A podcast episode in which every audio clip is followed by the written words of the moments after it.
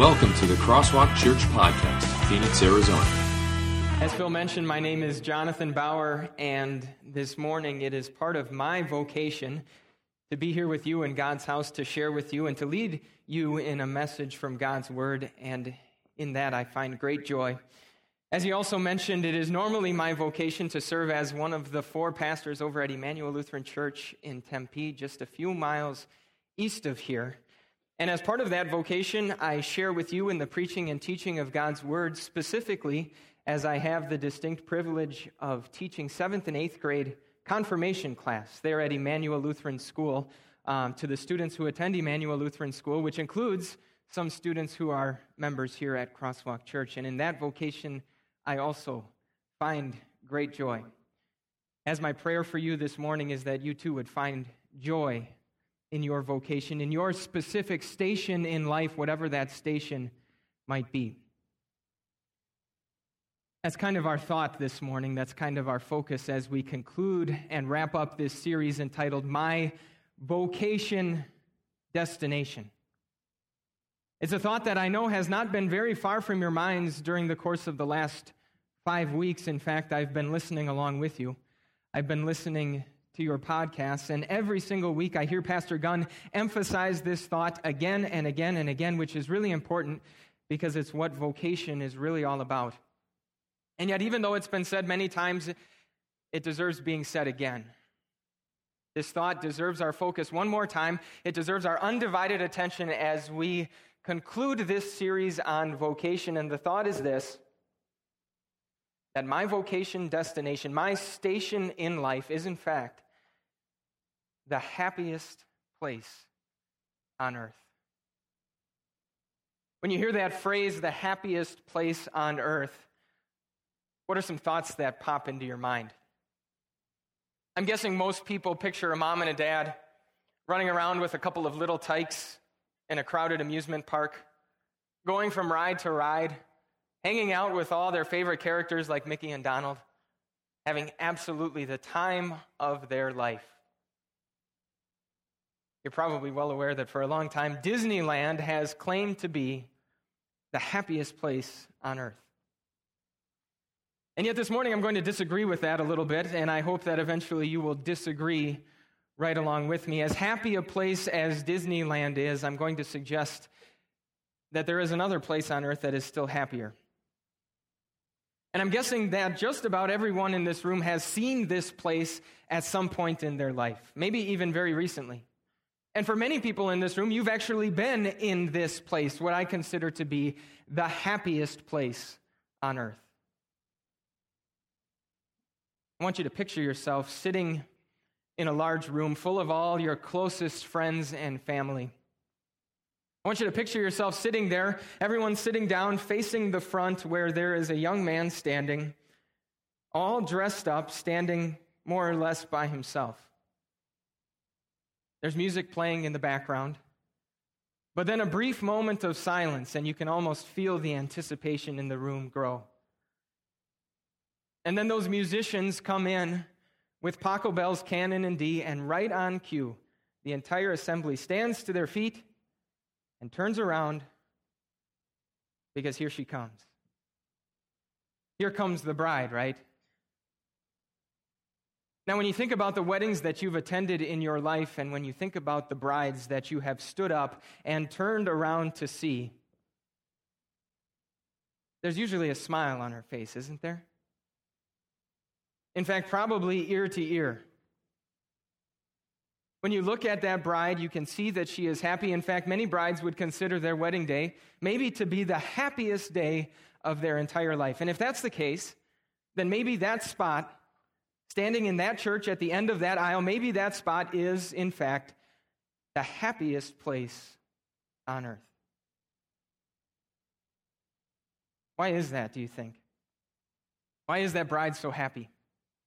Well, as you look at her, you can clearly see that she is happy. And as you look at her, maybe you might also have a pretty good idea as to why she is so happy. I mean, just look at her. On no other day has so much time, so much attention, so much care, and, and yes, so much money been spent making sure that she looks just right. Every last detail, from her hair to her makeup to her wedding gown, is exactly the way that it's supposed to be. She's stunning. She makes heads turn. She demands your attention. So, who wouldn't be happy? No matter how ordinary she might look on most days, on this day, she truly looks extraordinary. But that kind of rings a bell, doesn't it? For the last five weeks, you have been finding extraordinary things in ordinary places. In fact, vocation is that teaching from God's word that points to the ordinary things that make up our station in life, that make up our day to day activities. It points to all of those ordinary things and it allows us to see them as extraordinary. It allows us to see them in a way that we've never seen them before. And the Word of God in front of us today is really no exception to that.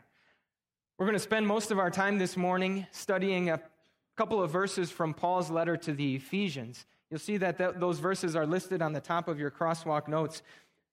We're looking at Ephesians chapter 5, verses 25 through 27.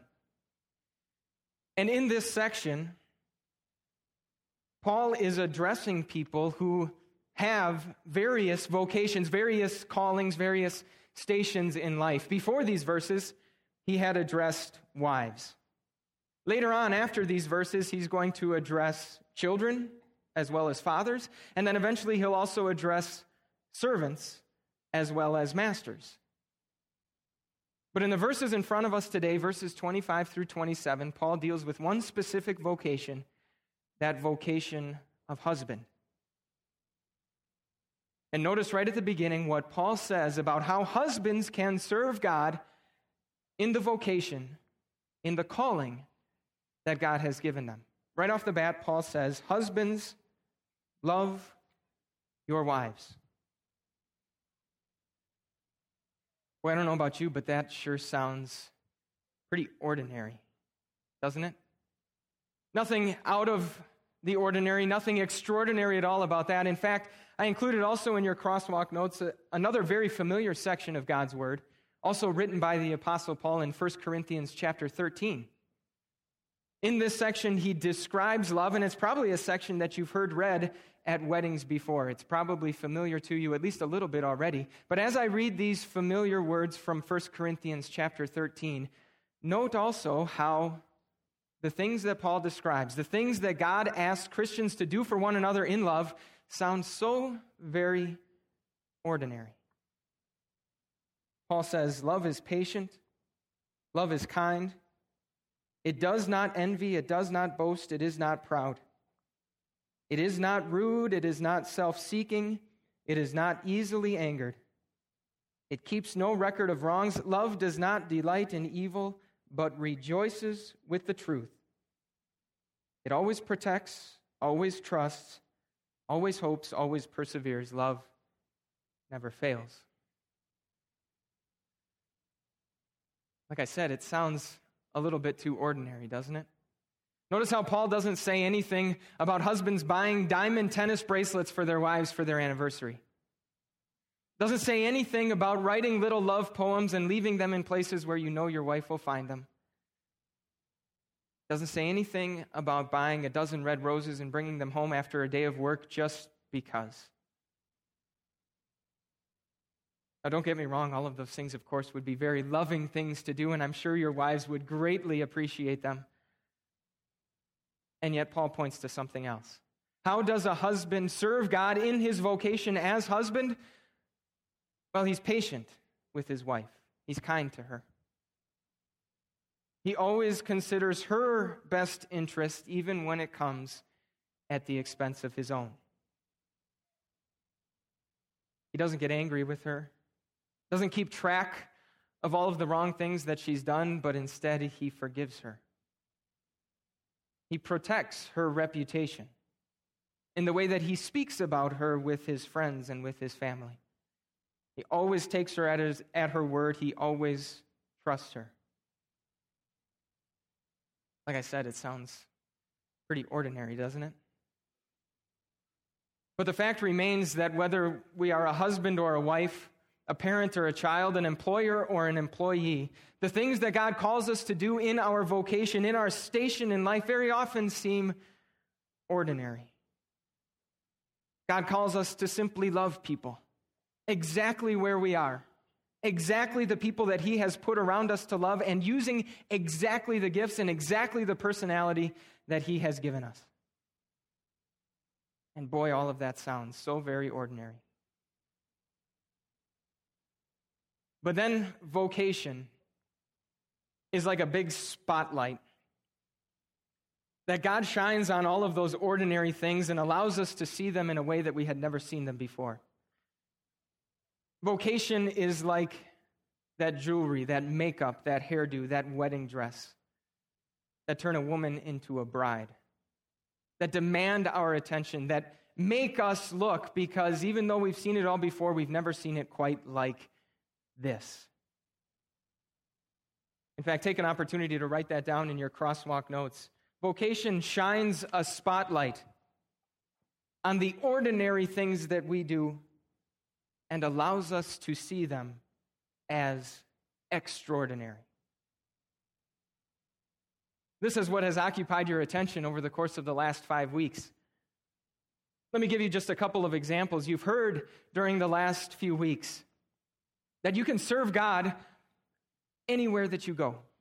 Your service to God is not limited to places like churches or soup kitchens. You serve God in your home, you serve God in your office, you serve God in your neighborhood. Pretty extraordinary, isn't it? You've also heard over the course of the last few weeks that your service to God is 100% unique.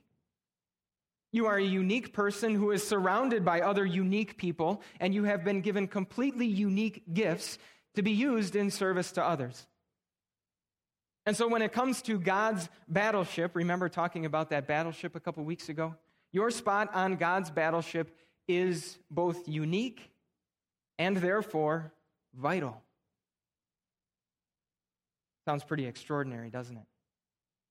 Last week, you even saw that the things that you do in life that cause you great difficulty, the crosses that you carry in your calling as a Christian, even those things, God is able to work for your good and for the good of others.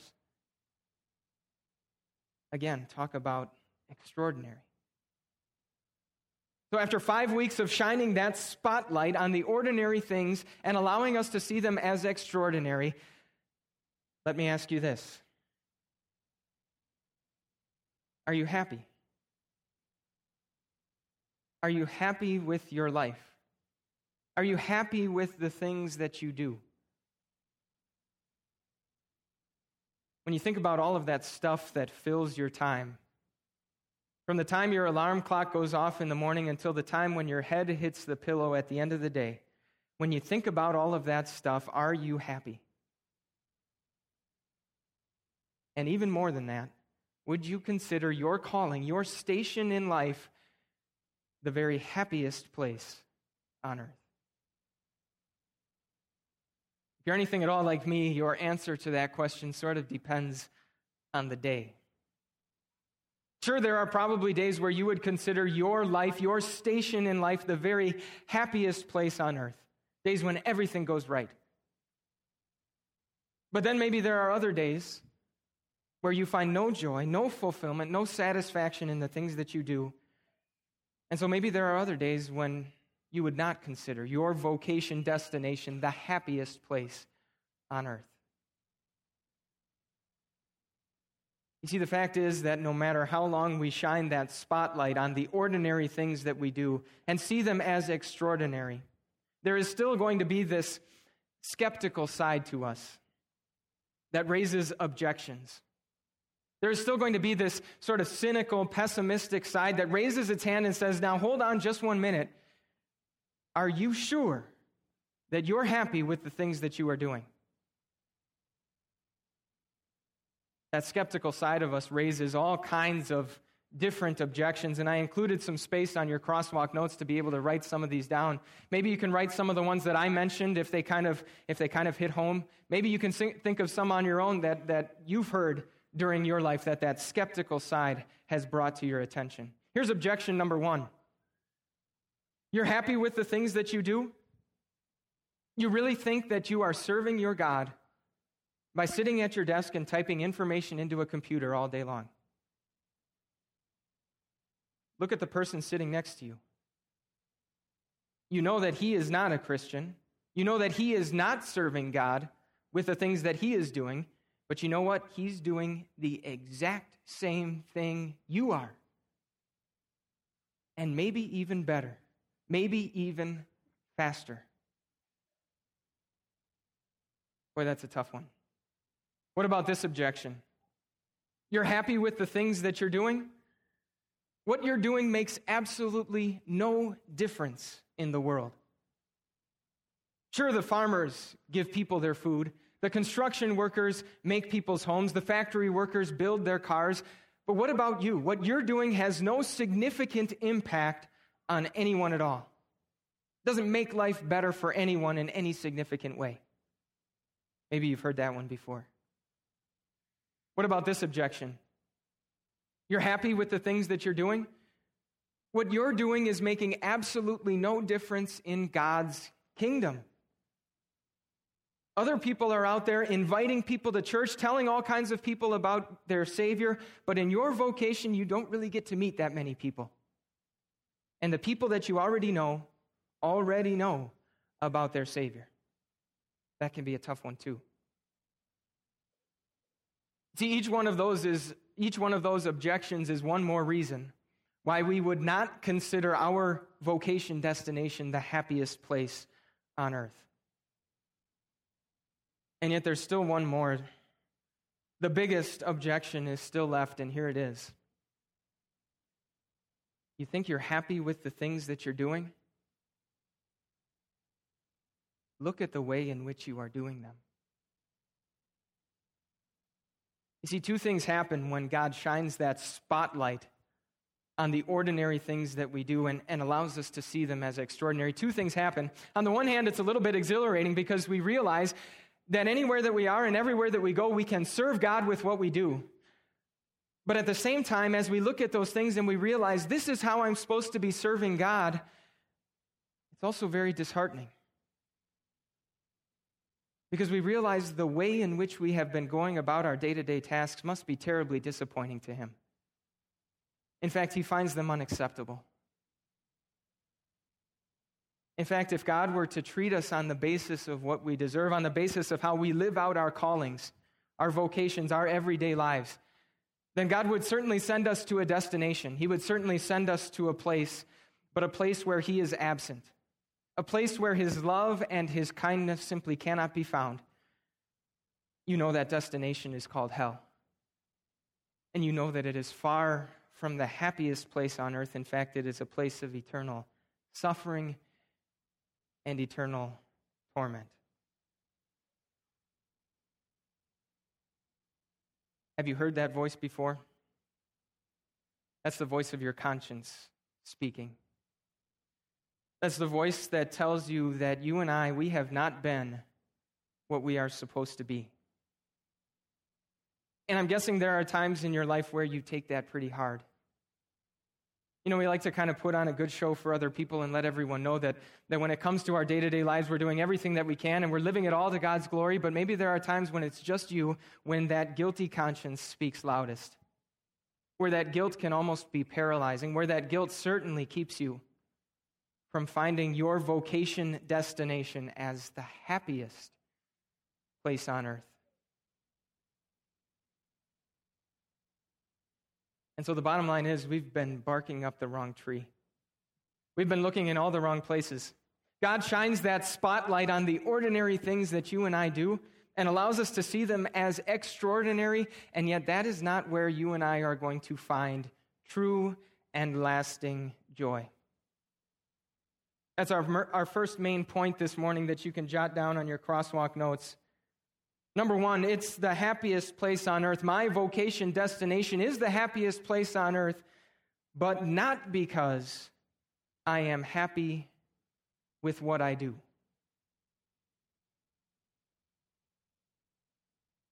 Are you happy with what you're doing? It's entirely the wrong question to be asking yourself. Thankfully, Paul points us in the right direction. Let's get back into those verses from Ephesians chapter 5. And after talking to husbands and telling husbands that they are to love their wives, Paul says in verse 25 Christ loved the church and gave himself up for her. Notice, first of all, how Paul helps us find happiness in our vocation by taking our focus off the things that you and I do and pointing them, pointing our attention to the things that Christ has done for us. And as you look at that short sentence that I read from verse 25, the first point that we want to make is maybe so obvious, but I'm going to go ahead and say it anyways. The first point is this that Jesus himself had a vocation. Jesus himself had a calling. In fact, Jesus' name, his title, Christ, really implies that all by itself. You might be aware that the word Christ means anointed one or chosen one. And the Bible tells us that Christ, Jesus, was chosen for a very specific calling. That calling was made clear even before Jesus was born. I've included a verse from Matthew chapter 1. Before Jesus was born, the angel Gabriel appeared to what would eventually be his stepfather Joseph to tell Joseph that Mary was going to have a child. And when the angel appeared, he said to Joseph, You are to give him the name Jesus because he will save his people from their sins. So we should make sure to write that down. Jesus' calling was to be the Savior of the world. Jesus had a calling. His calling was to be the Savior of the world. Next, take note in that verse from Ephesians chapter 5 that in his calling as the Savior of the world, Jesus was called to do things not all that different from you and me. Paul had said, Husbands, love your wives. And then he says, Christ loved the church. The tasks that Jesus was given to do in his calling as the Savior were exactly the same tasks that you and I were given to do, but could not fulfill perfectly. And of course, we know that Jesus fulfilled all of those tasks so much better than we did. Notice how Paul says that. He says that Christ loved the church and gave himself up for her. Christ gave himself. He didn't come to give us an hour of his time. He didn't come to give us a helping hand or to give us a kickstart and get us going in the right direction. No, the good news for you and for me is that Jesus came to give us all of him, himself, 100%.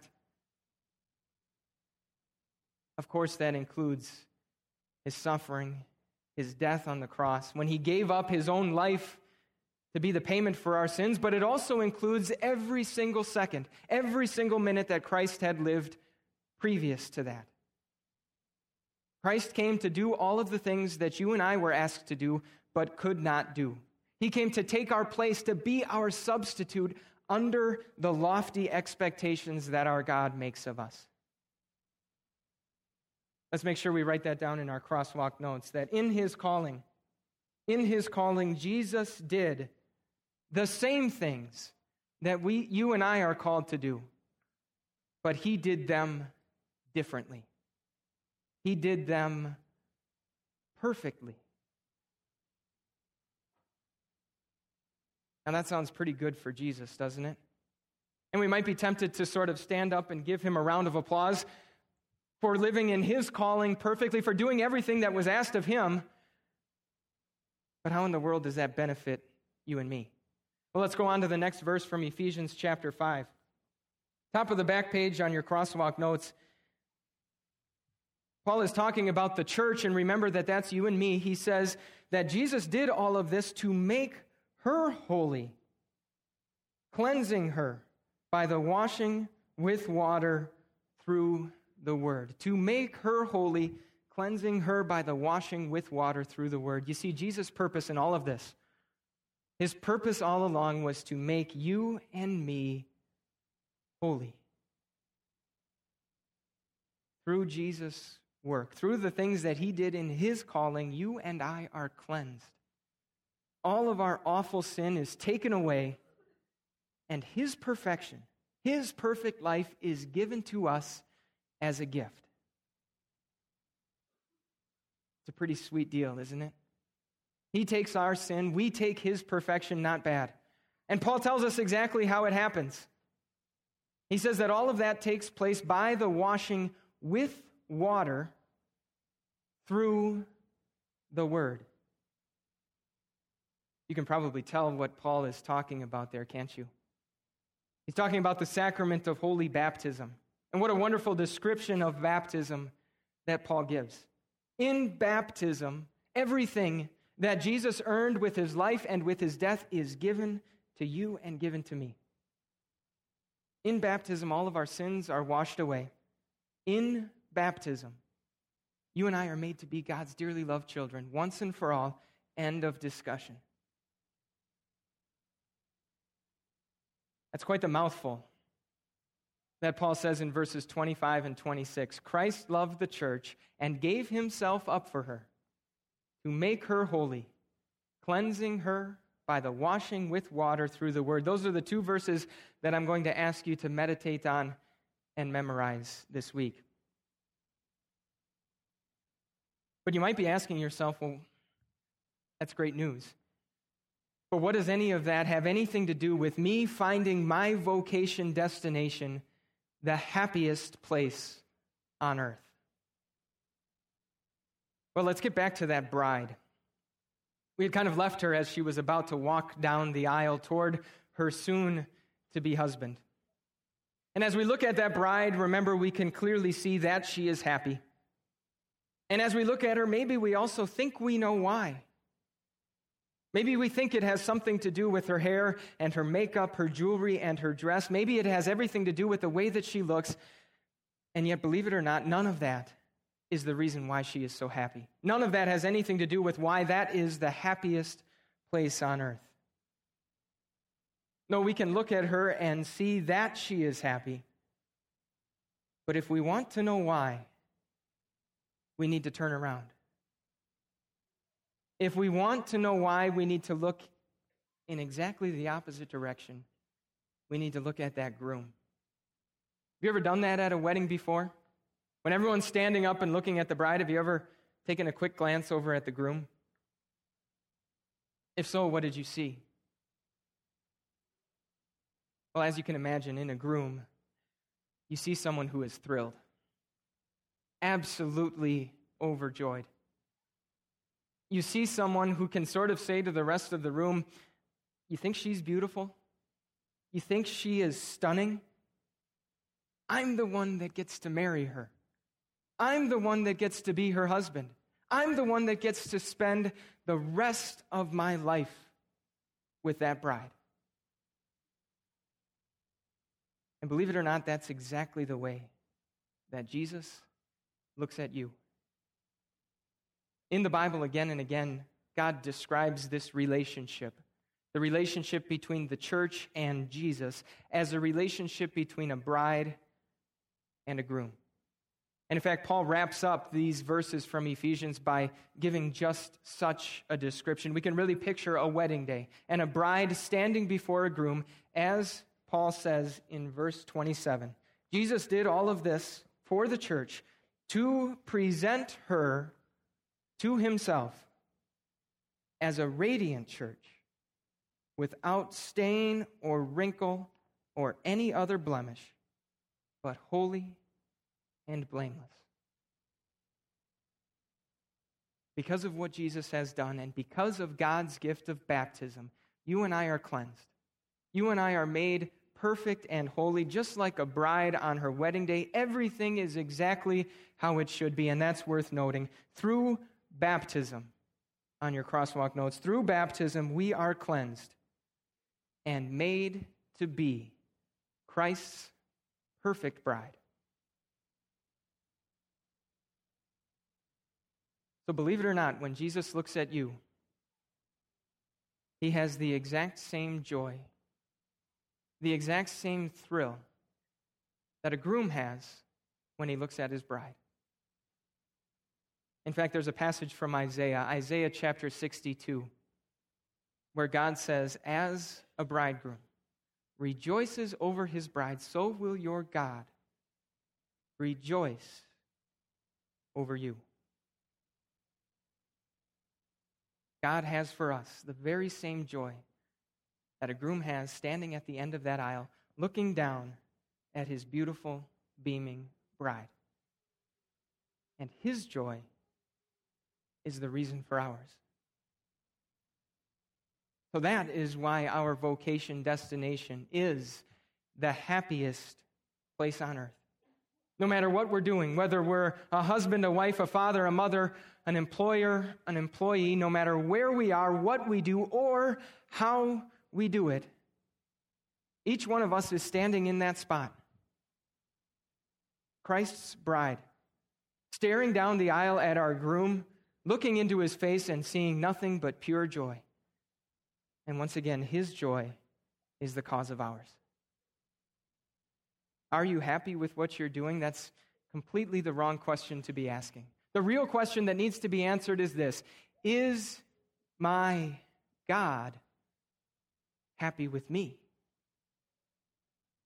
And through the work of Jesus, the answer to that question is an unequivocal yes. That's point number two on your crosswalk notes. My vocation destination is the happiest place on earth because my God is happy with who I am for Jesus' sake. You'll see a longer section of God's Word printed on the bottom of your page. It's actually from the Gospel of John, chapter 8. I'm not going to read it for you. But in that section of God's Word, we find a scene that is not so terribly different from the one that we've been picturing this morning. There's a church there's a woman standing on one side of the room, and there's a man standing on the other. And in between, there is a crowd of people, and everyone is on their feet looking at that woman. But there are some important differences to note. First of all, that woman is not a beautiful bride. In fact, on this day, she would not be allowed to wear white.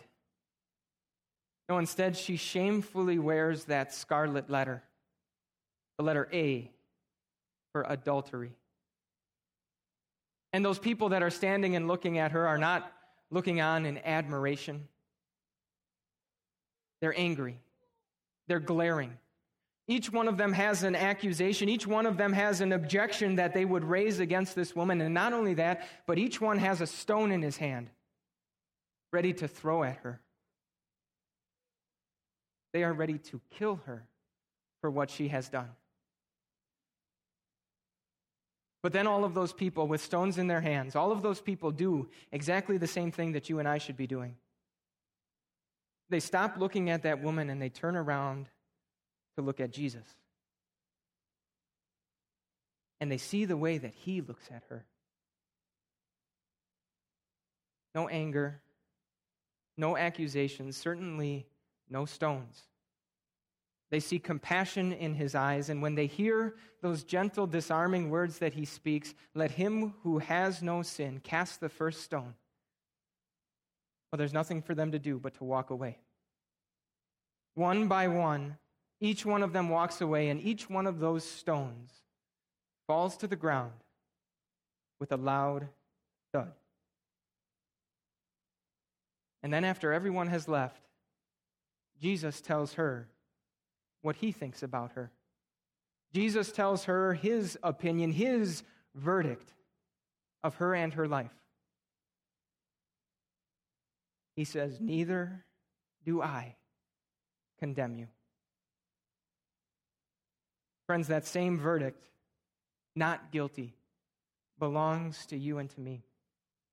That same face, that same joy that Jesus had when he looked at her is the joy that he has when he looks at us. Because of Christ's verdict, you and I are set free. And you know what else happens? all of those objections that were raised before, all of those objections fall to the ground like those stones that the men were holding. Each and every one of them falls to the ground with a loud thud. You're not happy with the things that you do because they don't bring you joy, they don't bring you fulfillment, they don't bring you satisfaction. You have been washed with water through the word. Thud. Not happy with the things that you do because they don't seem to be making any difference in the world? As a bridegroom rejoices over his bride, so will your God rejoice over you. Thud. Not happy with the things that you do because of the way in which you do them? Jesus gave up his life to present you to himself as a radiant church, without stain or wrinkle or any other blemish, but holy and blameless. Thud. Not happy with the things that you do for any reason whatsoever? Because of Jesus. God is happy with who you are. When you look at Him, in front of Him, there is nothing to gain, there is nothing to prove, there is nothing at stake. In His face, you will find only joy. Let's talk about our next steps. First of all, I want you to remember your baptism as the day that you were washed clean and made God's perfect bride. Boy, based on Paul's description of baptism, can we speak too highly about baptism? Can we think about our baptisms too often? What an amazing gift that God gives us in baptism. Number two, after hearing God's verdict, neither do I condemn you. Respond in joy to his call. Go now and leave your life of sin. Did you notice that? We didn't really get a chance to talk about that verse at the end of John chapter 8. After Jesus gives that woman his verdict, not guilty, he gives her a call. He gives her a vocation. He sends her back to exactly the same spot that she had come from, and he says, Live there, but leave your life of sin. Isn't that a great description of the calling that God has given to us? And do you think she went away viewing that command as, as a burden, as an obligation, as something that, boy, would be so difficult and, and not very much fun to do? No, having looked into Jesus' face and seeing the joy there, she probably ran away with absolute joy, looking to serve God in her life. And then finally, meditate on and memorize Ephesians chapter 5, verses 25 and 26. Christ loved the church and gave himself up for her to make her holy, cleansing her by the washing with water through the word. Let's join our hearts in prayer.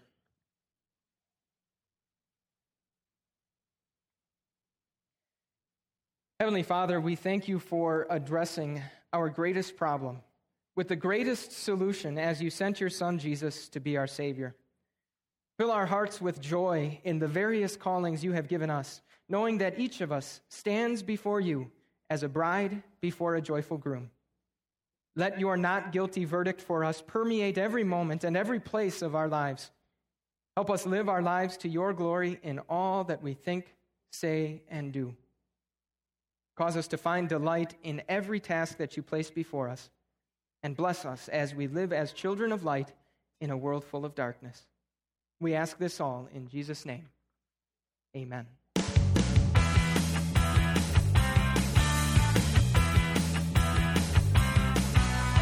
Thank you for listening to the Crosswalk Church podcast. For more information, visit us at crosswalkphoenix.com.